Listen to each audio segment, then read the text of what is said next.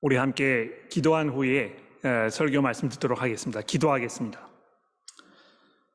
하나님 아버지, 저희가 오늘 이 음행에 관련된 문제에 대하여 아, 바울 사도께서 고린도 전서에서 말씀하신 것들을 돌아보기를 원합니다. 어, 하나님의 능력으로 하나님의 지혜로 우리에게 주신 이 말씀이 우리의 삶 속에 아, 풍성한 복음의 열매를 맺을 수 있도록 오늘 이 시간 주의 성령께서 저희들을 먹여주시고 가르쳐 주시며 인도하여 주옵소서.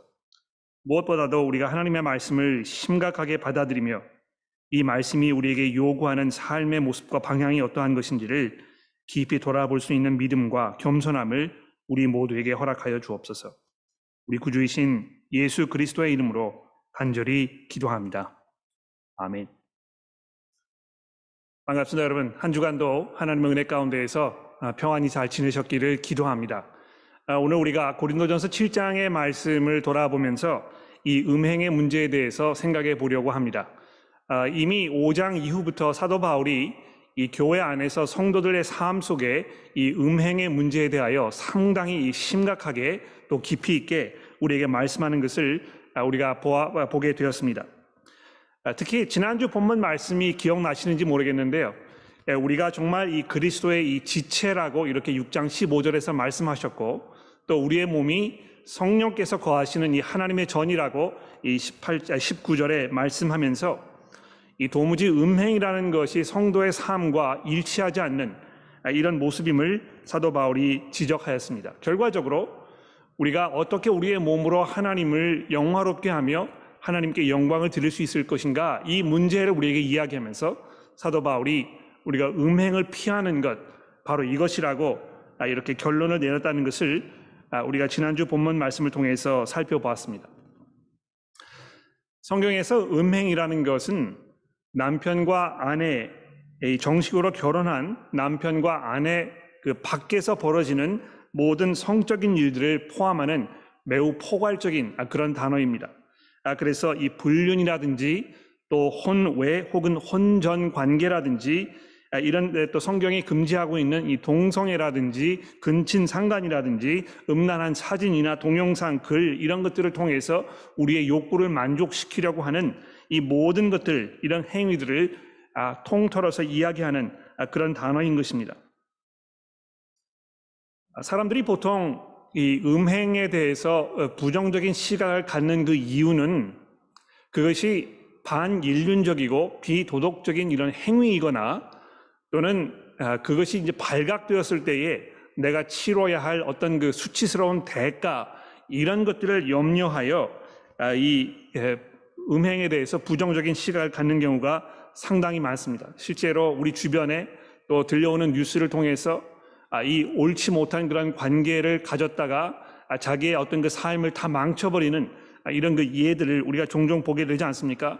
아, 그래서 정말 그런 그 대가를 치르지 않으려면 아, 이런 거 우리가 멀리 해야 된다. 이제 이렇게 사람들이 생각을 하게 될수 있을지 모르겠습니다. 그러나 우리 그리스도인들이 음행을 피해야 하는 우선적인 이유는 바로 그것이 하나님의 영광을 가리는 일이기 때문입니다. 신앙이 깊어지면 깊어질수록 또 하나님을 사랑하고 하나님의 영광을 우리가 귀하게 여기면 여기게 될수록 음행하는 성도의 삶과 맞지 않다는 것을 우리가 알게 될 것입니다. 그래서 이 일시적인 어떤 그 육체의 쾌락을 위해서 하나님의 영광을 가리는 행동을 할 수 없다는 이러한 우리의 믿음이 여러분과 저로 하여금 음행으로부터 멀어지게 하는 이 기본적인 원동력이 되게 되는 것입니다. 아, 그런데 사도 바울은 우리의 마음이 얼마나 악한지 우리가 얼마나 나약한 존재인지 아주 잘 알고 있었기 때문에 또 더 나아가서 우리를 유혹하는 이, 이 사탄의 계략이 얼마나 위험한 것인지에 대해서 잘 알고 있었기 때문에 이 음행하는 문제를 아주 심각하게 다루고 있다는 것입니다. 아, 음행을 통해서 뭐 이 순간적이고 일시적인 어떤 그 만족을 경험하는 것이 내가 다른 사람에게 특별히 그렇게 해를 끼치지 않는 그런 그 범위의 수준이라면 또 내가 이 발각되지만 않기만 한다면 그것이 뭐 그렇게 심각한 문제가 되겠느냐 아, 이렇게 생각하는 분들이 혹시 이 자리에 계신다면 바울 사도가 이 문제를 사탄의 계략과 이 직접 연관지어서 아, 언급을 하면서 그 심각성을 강조하고 있다는 사실을 여러분 이해하셨으면 좋겠습니다. 이 음행이라는 것은 마치 약물이나 또 알코올 등의 이 중독이 되는 것과 같아서 이것이 점점 사람의 마음과 생각을 양심을 무디겨지게 만들 뿐만 아니라 거기에서 헤어나오지 못하도록 삶을 사람을 이 얽어매는 이 굉장히 파괴적인 힘을 가지고 있다는 것입니다. 따라서 우리 성도들은 정말 우리의 온 힘을 다하여 또 하나님의 인도와 능력과 보호하심에 따라 의지하면서 기도로 이 음행을 피하도록 최선의 노력을 우리가 다 해야 할 것입니다. 그러기 위해서 우리가 어떻게 하는 것이 필요한지를 사도 바울이 아주 구체적으로 교회에 있는 여러 다양한 사람들에게 지금 말씀하고 있는데 우리 이 본문을 살펴보면서 그 구체적인 이해들을 함께 살펴보도록 하겠습니다. 우선 이 7장 1절 말씀부터 보시면 이 결혼해서 부부로 살고 계시는 분들에게 해당되는 말씀을 우리가 먼저 보게 됩니다. 우리 교회 결혼 생활 하시는 분들 굉장히 많이 계시는데요. 1절 말씀해 보시면 너희가 쓴 문제에 대하여 말하면 이렇게 이제 본문이 시작이 되고 있습니다. 그러니까 이 부분을 보면 고린도 교회가 바울 사도에게 이 편지를 통해서 몇 가지 이슈에 관하여 이 질문한 것이 분명하고 사도 바울이 그 편지를 읽고 거기에 대해서 답을 하고 있는 아, 이런 것을 우리가 아, 보게 되는 것입니다. 그 다음에 이제 그 다음에 이어지는 이 남자가 여자를 가까이 아니함이 좋으나 하는 이 부분은 지난주와 마찬가지로 이 고린도 교회 성도들이 바울에게 편지를 하면서 피력했던 어떤 그 견해들 이것을 바울이 이제 인용하는 것처럼 보입니다. 여러분들이 편지에다가 남자가 여자를 가까이 하지 않는 게 좋지 않겠습니까? 이렇게 물으셨습니다만 아마 이렇게 이제 읽는 것이 좋지 않을까 생각을 하는 것입니다. 여기 남자가 여자를 가까이 하지 않는 것이 좋다 이렇게 번역된 이 부분은 보다 직설적으로 아, 손을 대지 않는 것이 좋으나 하라는 말입니다. 즉, 이 남녀 이 성관계를 표현하는 아, 그런 그 표현이죠. 아, 이런 견해가 고린도 교회 전체 성도들의 생각이 아니었던 것은 분명합니다. 왜 그렇습니까? 아, 이미 5장에서 일부 성도들이 이 음행을 저지른 이들을 매우 관대하게 대했기 때문에 바울이 굉장히 심하게 이 교회 전체를 꾸짖었던 것을 이미 우리가 살펴보지 않았습니까? 그러니까 모든 사람들이 이 고린도 교회에서 아, 이 남자 여자가 성관계를 갖는 것이 별로 그렇게 바람직하지 않다 생각을 하지 않았던 것을 우리가 알 수 있게 되는 것입니다. 아, 제 짐작에는 교회 내의 일부 성도들 중에 이런 상황을 보면서 순, 이 순결의 문제를 아주 심각하게 바라보지 못하는 형제나 자매를 향해서 그 성관계 자체가 매우 불결한 일이라고 주장했던 사람들이 있지 않았나 이렇게 생각을 해봅니다. 또 그런 사람들의 목소리가 이 교회 안에서 이제 울려지면서 많은 사람들이 아 그럼 이 남자와 여자가 이, 이 육체적 관계를 갖는 것을 아예 금하는 것이 좋지 않겠는가 뭐 이런 그 논란이 벌어졌을 것이고 그 문제에 대해서 고린도 교회가 바울 사도에게 지금 편지하여 질문하고 있는 것입니다. 아, 여러분 사실 이 금욕주의적인 삶 이것이 이 참 경건의 지름길이라고 주장하는 사람들이 아, 종종 있습니다. 아, 바울 사도도 이 젊은 사역자 디모데에게 이제 편지를 하면서 이 기억나시는지 모르겠는데 디모데전서 4장 1절 이하의 말씀에 보시면 어떤 사람들은 이 혼인하는 것을 금하고 또 어떤 특별한 음식물 먹는 것 이런 것을 금지해야 한다고 이렇게 주장하던 사람들이 있었는데 바울 사도가 그들에 대해서 그들은 이 미혹하는 영과 귀신의 가르침을 따르는 자들이라고 아, 이, 디모데에게 이 경고하는 것을 우리가 보게 됩니다. 그러니까 예나 지금이나 어떤 이 경건의 이름을 가지고 어떤 금욕적인 삶을 이 추구하는 아, 이것을 요구하는 사람들이 있었다는 것입니다. 그래서 이 그런 사람들 중에 결혼해서 이 부부 사이에 갖는 성관계마저도 부정적인 것으로 여기는 사람들이 아, 있지 않았나 생각해 볼 수 있습니다. 사실 결혼하신 부부들 중에서도 침실을 따로 쓰는 삶의 방식, 즉 부부간의 성관계를 맺는 것을 불필요하게 여기는 삶을 예찬하는 아, 이런 그 일들을 우리가 종종 보게 되는 것입니다. 저도 뭐 신문 기사를 아, 종종 읽은 적이 있었는데요. 물론 사람들마다 그 욕구가 다르고 또 신체적인 어떤 필요가 다양하기 때문에 꼭 이렇게 하는 것 저렇게 하는 것이 옳다 옳지 않다 명시하는 것은 별로 그렇게 바람직하지 않다고 생각을 합니다. 그러나 이 본문에서 사도 바울이 지금 강조하는 그 원칙이 무엇인지를 우리가 깊이 한번 생각해 볼 필요가 있습니다. 남편과 아내는 음행의 유혹에 빠지지 않도록 서로를 배려하며 또 자신의 몸으로 서로를 섬기며 서로의 필요를 충족시켜 주는 것이 이 부부 관계 사이에서 하나님의 영광을 위하여 우리의 몸을 아름답게 사용하는 그런 길이라고 지금 바울 사도가 말씀하고 있는 것입니다. 그래서 2절 말씀에도 보시면 이 결혼을 하는 그 이유로 음행을 피하기 위하여 이렇게 전제를 지금 주고 있는 것입니다. 또 3절에 보시면 남편과 아내는 이 서로에 대한 이 결혼의 의무를 다 해라 이렇게 이제 이야기하고 있는데 즉 서로를 향한 이 성적 필요를 만족시켜주는 그 책임과 의무를 다 하라고 이렇게 말씀하고 있는 것입니다. 또 5절 말씀해 보십시오. 서로 분방하지 말라 이제 이렇게 개혁 개정 성경이 번역을 해 놓았는데요. 아, 굉장히 이 의역을 한 것이고 아, 그것을 좀 더 문자적으로 번역하기 위해서 새 번역 성경에서는 서로 물리치지 말아라 이제 이렇게 번역을 했는데 아, 이거 보다 직설적으로 우리가 번역을 하게 되면 서로를 굶주리지 않게 해라 이렇게 번역하는 것이 아마 맞지 않나 생각합니다.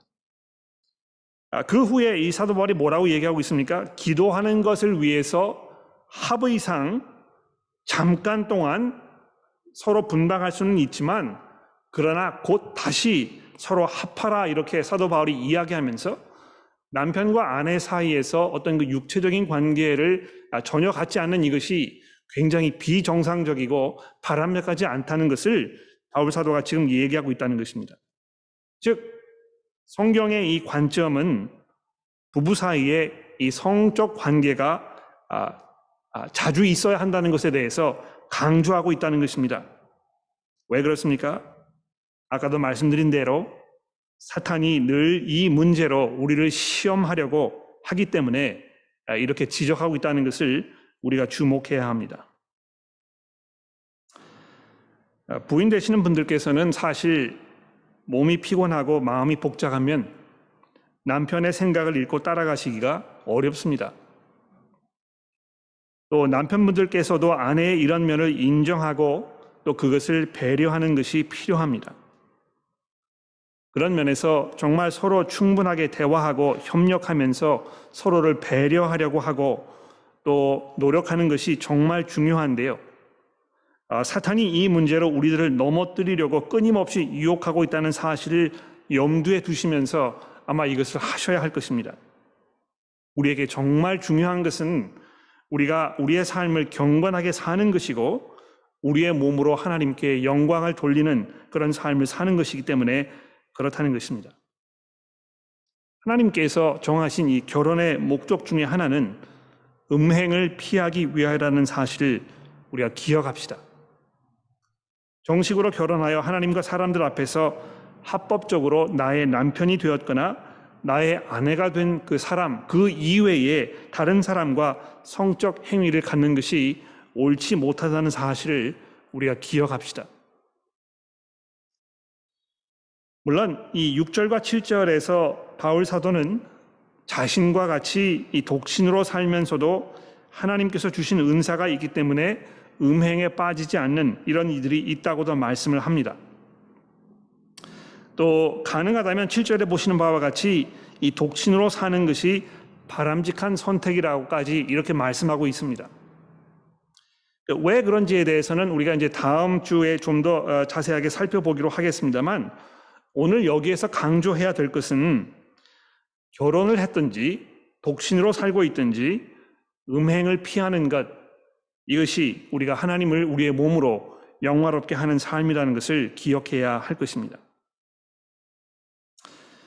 아, 혹시 아직 이 부분에 대해서 솔직하고 깊이 있는 그런 대화를 나누지 못하신 부부가 계신다면 아, 너무 오래 미루지 마시고 서로를 섬기며 배려하고 또 경건하게 살도록 도우려는 그러한 사랑의 마음으로 대화의 문을 열게 되시기를 바랍니다.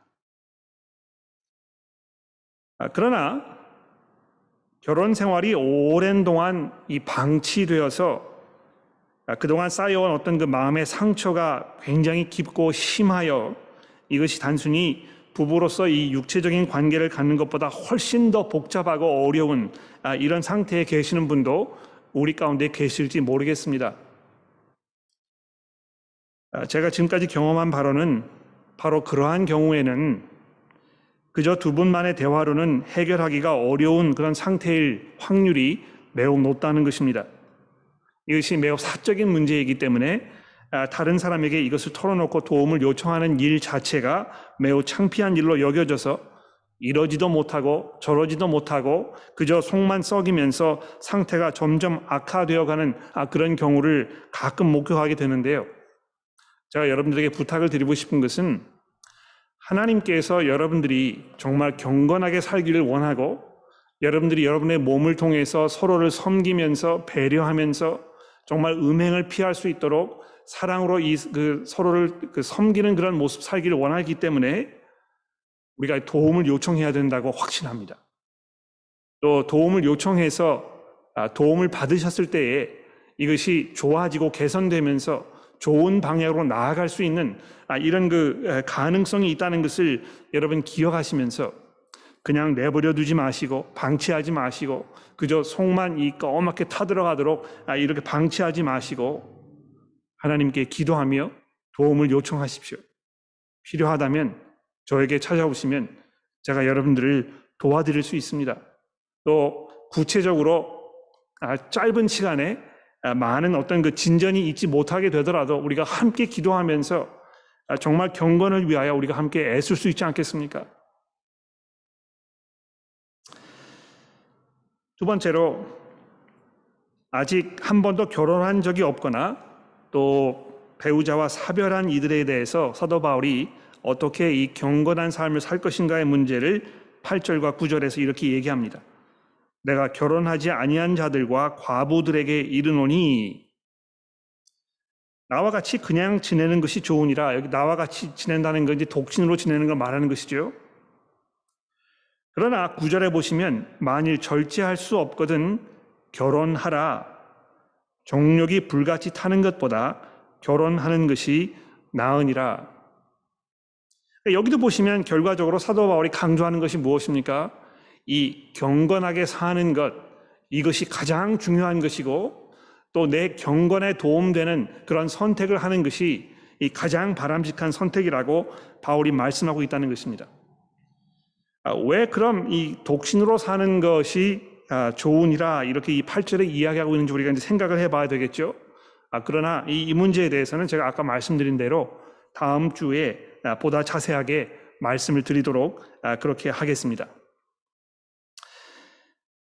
세 번째로 이 이혼의 문제에 대해서 이제 사도 바울이 우리에게 말씀을 하게 됐는데 아마 이 부분이 제일 어려운 그런 부분이 아닌가 생각을 합니다. 아, 이혼해서 어, 이 재혼을 생각하고 계시는 분도 계실 것이고 이혼의 상처가 너무너무 깊어서 아, 아직도 거기에서 헤어나지 못하는 이런 분들도 계실 것입니다.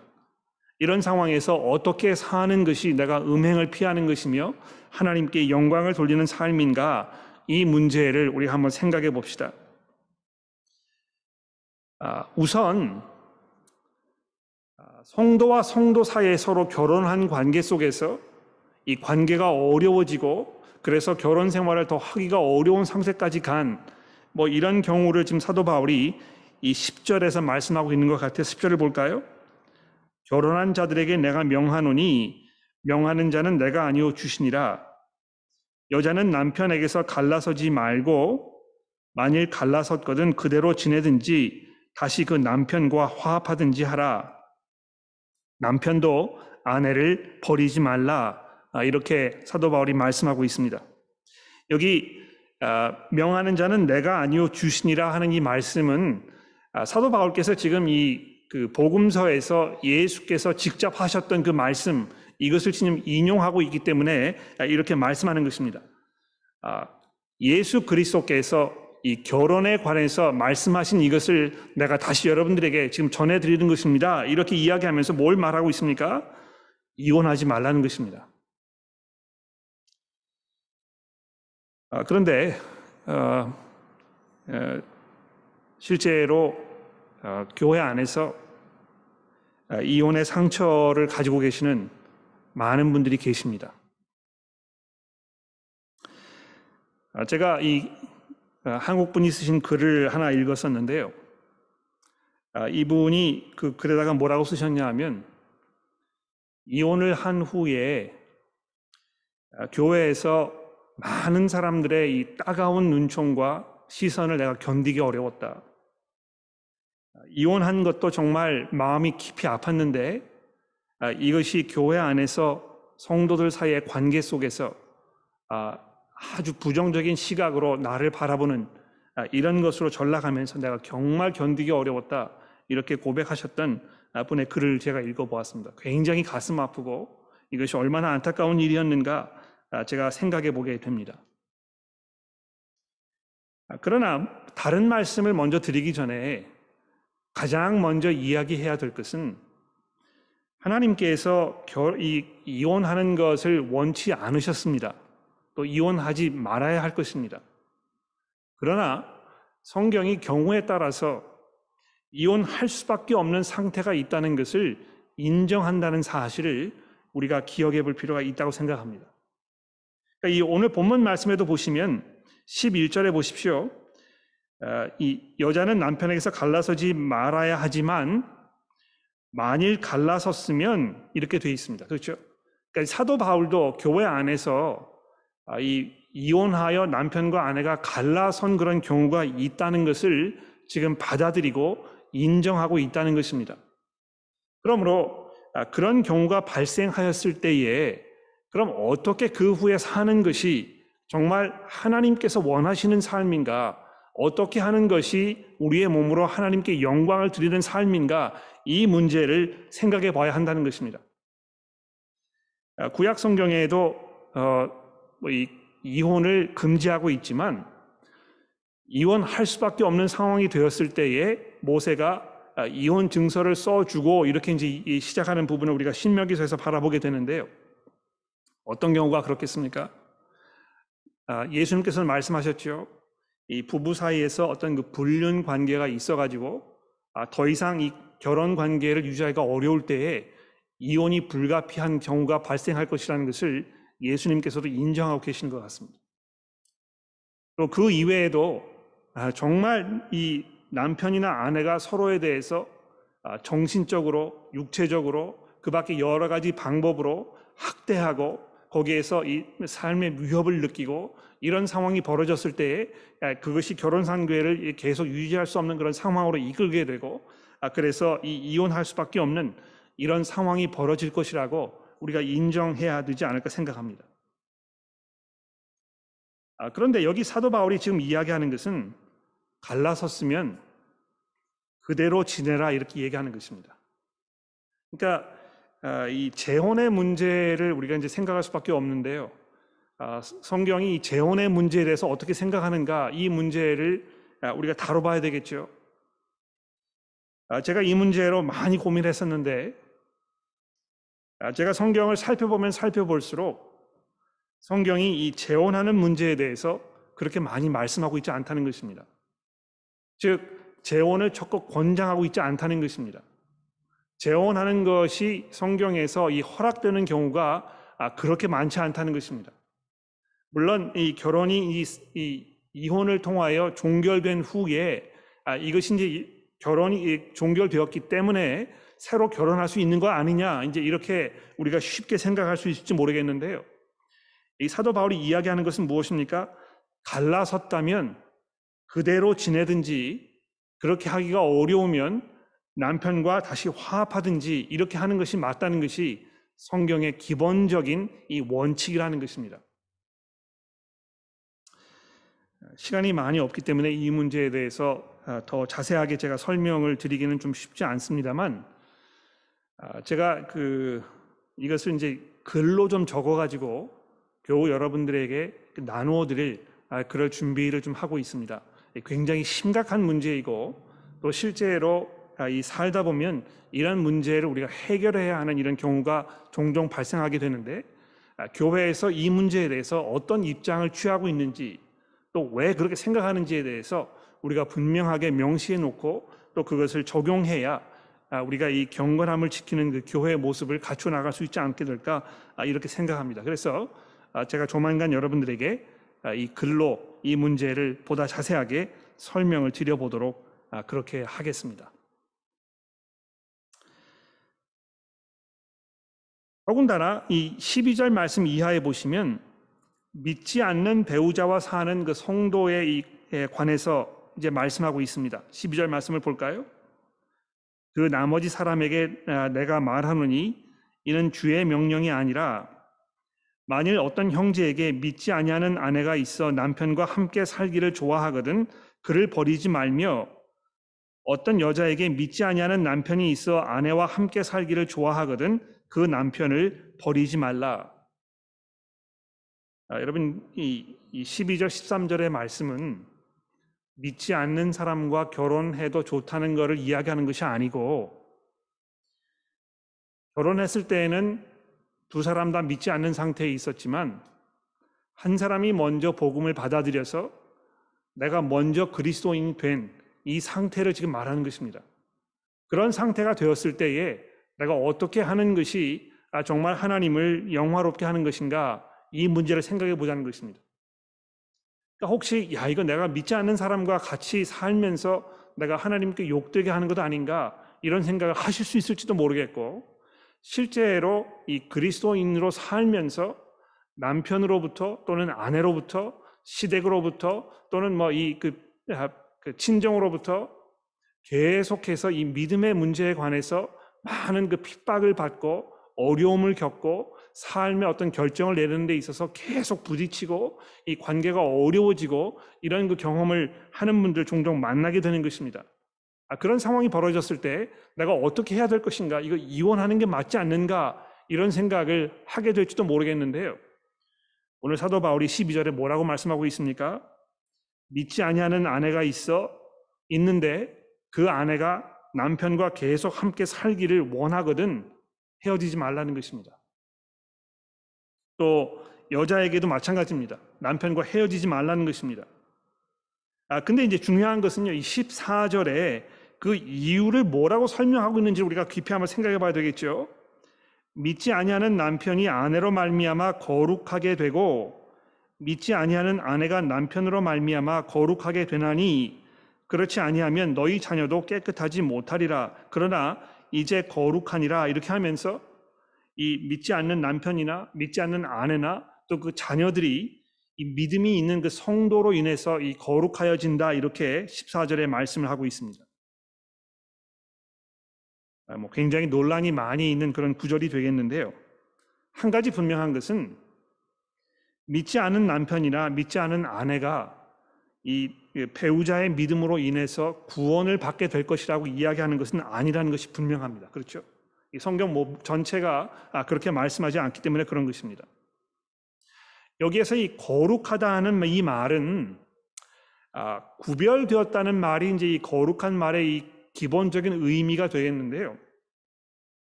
믿는 사람과 같이 살고 있는 믿지 않는 사람이 어떻게 구별되는가 많이 구별되지 않습니까? 아, 기본적으로 전혀 믿음이 없는 두 사람이 함께 살고 있는 것보다는 두 사람 중에서 한 사람이 믿음을 가지고 있을 경우에 이 믿지 않는 사람이 복음으로 가까이 나아가고 복음을 듣고 복음에 회심할 수 있는 이런 기회가 점점 점점 늘어나게 될 것이라는 것입니다. 그런 면에서 이 사람이 회심할 가능성이 훨씬 더 늘어나게 된다는 것입니다. 물론 그렇다고 해서 반드시 이 사람이 회심하게 될 것이라고 이렇게 말씀하고 있지는 않지만 전혀 복음에 근접해 있는 삶을 살지 못하는 것보다는 한 사람이라도 복음 안에 살고 있을 때에 이 믿지 않는 이 사람에게 복음의 은혜가 다가가게 될 그 가능성이 훨씬 더 높다는 의미에서 이 사람이 다른 사람과 구별된다는 것입니다. 자, 그러면 아, 왜 15절에서 믿지 아니하는 자가 갈리거든 갈리게 하라. 형제나 자매나 이런 일에 구애될 것이 없느니라. 그러나 하나님은 화평 중에 너희를 부르셨느니라. 아내 된 자여 내가 남편을 구원할지 어찌 알 수 있으며 남편 된 자여 내가 아내를 구원할 수 있는지 어찌 알 수 있으리요 이렇게 이제 물어보고 있는데 이거 왜 이렇게 이야기하는 것인가? 특히 교회 안에서 믿지 않는 배우자와 함께 생활하고 계시는 아, 이런 분들이 계십니다. 아, 그분들의 그 어려움과 그 마음의 간절한 기도와 아, 또그 수고가 얼마나 이 깊고 안타까운 것인지 제가 잘 알고 있습니다. 또 하나님께서 여러분들의 그런 수고와 기도와 여러분의 그 안타까움을 잘 알고 계실 것입니다. 아 근데 여기 이 지금 사도 바울이 이야기하려는 이 15절의 말씀은 무슨 영문이든지 간에 믿지 않는 사람이 자기 배우자가 이 기독교인이 되었다는 이유로 인해서 내가 더 이상 당신과 살고 싶지 않다 이렇게 이야기하였을 때그 아, 사람과 헤어질 수밖에 없다는 것입니다. 그러니까 억지로 막 이렇게 그 사람을 붙들고 헤어지지 말도록 간청하고 이렇게 해서 점점 점점 더 관계가 어려워지고 이런 상황으로 가는 것은 바람직하지 않다고 지금 말씀하고 있는 것이죠. 왜 그렇습니까? 아내 된 자여 내가 남편을 구원할지 어찌 알 수 있으며 남편 된 자여 내가 아내를 구원할 수 있는지 어찌 알 수 있으리요? 물론 우리가 기도하면서 하나님의 인도를 간구하면서 최선을 다하여 복음을 설명하고 복음에 합당한 삶을 살면서 내가 남편이나 아내에게 사랑으로 순종의 모습으로 다가가면서 복음을 계속 선포할 수 있을지 모르지만 그러나 그럼에도 불구하고 이 사람이 구원을 받게 될 것인지에 대해서 그리스도를 영접할 수 있게 될 것인지에 대해서 우리가 장담할 수 없다는 것입니다. 이것은 하나님께 속한 일이고 하나님의 은혜 가운데에서 하나님이 정하실 일이기 때문에 아, 우리가 여기에 아, 모든 것을 걸기가 어렵다는 것입니다. 아마 이런 이야기를 들으시면 아, 이 믿지 않는 분과 배우자와 함께 살고 계시는 성도 여러분들의 마음속에 더 깊은 상심이 되지 않을까 좀 염려가 되기는 합니다만 그러나 뭐이 믿지 않는 배우자가 지금 이 헤어지자는 말을 하지 않도록 우리가 정말 배려하고 또 사랑으로 순종으로 인내심으로 끝까지 관계를 잘 유지하는 것이 굉장히 중요할 것입니다. 또 그러한 관계 속에서 아, 복음이 계속해서 전달될 수 있도록 우리가 노력하고 또 하나님께서 그 우리의 수고를 통해서 아, 이 사람에게 은혜를 베풀 수 있도록 여러분도 기도하시고 또 저도 기도하고 우리 교회에 있는 형제 자매들이 우리 함께 기도해야 할 것입니다. 아, 본문 말씀이 아, 직접적으로 우리에게 다루고 있지 않습니다만 아, 이혼해서 이혼할 수밖에 없는 상태에 있었고 그래서 이혼하게 되었는데 그럼 성경이 이 재혼에 대해서 계속 이렇게 권장하고 있지 않다면 그럼 나는 어떻게 살아야 될 것인가? 나에게 계속해서 어떤 그 육체적 성적 욕구가 있는데 재혼하지 말라고 이야기하면 그럼 나는 어떻게 해야 될 것인가? 이 문제도 굉장히 어려운 문제가 되겠죠. 아, 역시 이 문제도 제가 글로 아, 여러분들에게 아, 이 성경의 생각을 좀 설명을 드리려고 합니다. 그래서 오늘 이 설교 시간은 제가 다루지 않겠습니다만 제가 여러분들에게 보내드리는 그 글을 참고하시고 도움이 되시기를 제가 바랍니다. 결과적으로 무엇이 나에게 가장 중요한 이슈인가 이것을 우리가 생각해 보아야 될 것입니다. 결혼하는 것이 내게 가장 중요한 이슈인가? 어떤 나의 성적 그 욕구와 필요를 채우는 것이 나에게 가장 중요한 이슈인가? 아니면 그것보다도 내가 정말 하나님을 위하여 나의 삶을 살며 하나님의 말씀에 순종하며 내가 믿음으로 하나님의 인도를 내가 의지하는 이것이 나에게 가장 중요한 이슈인가? 이 문제를 우리가 마음속에 분명하게 정리하고 결정해야 할 것입니다.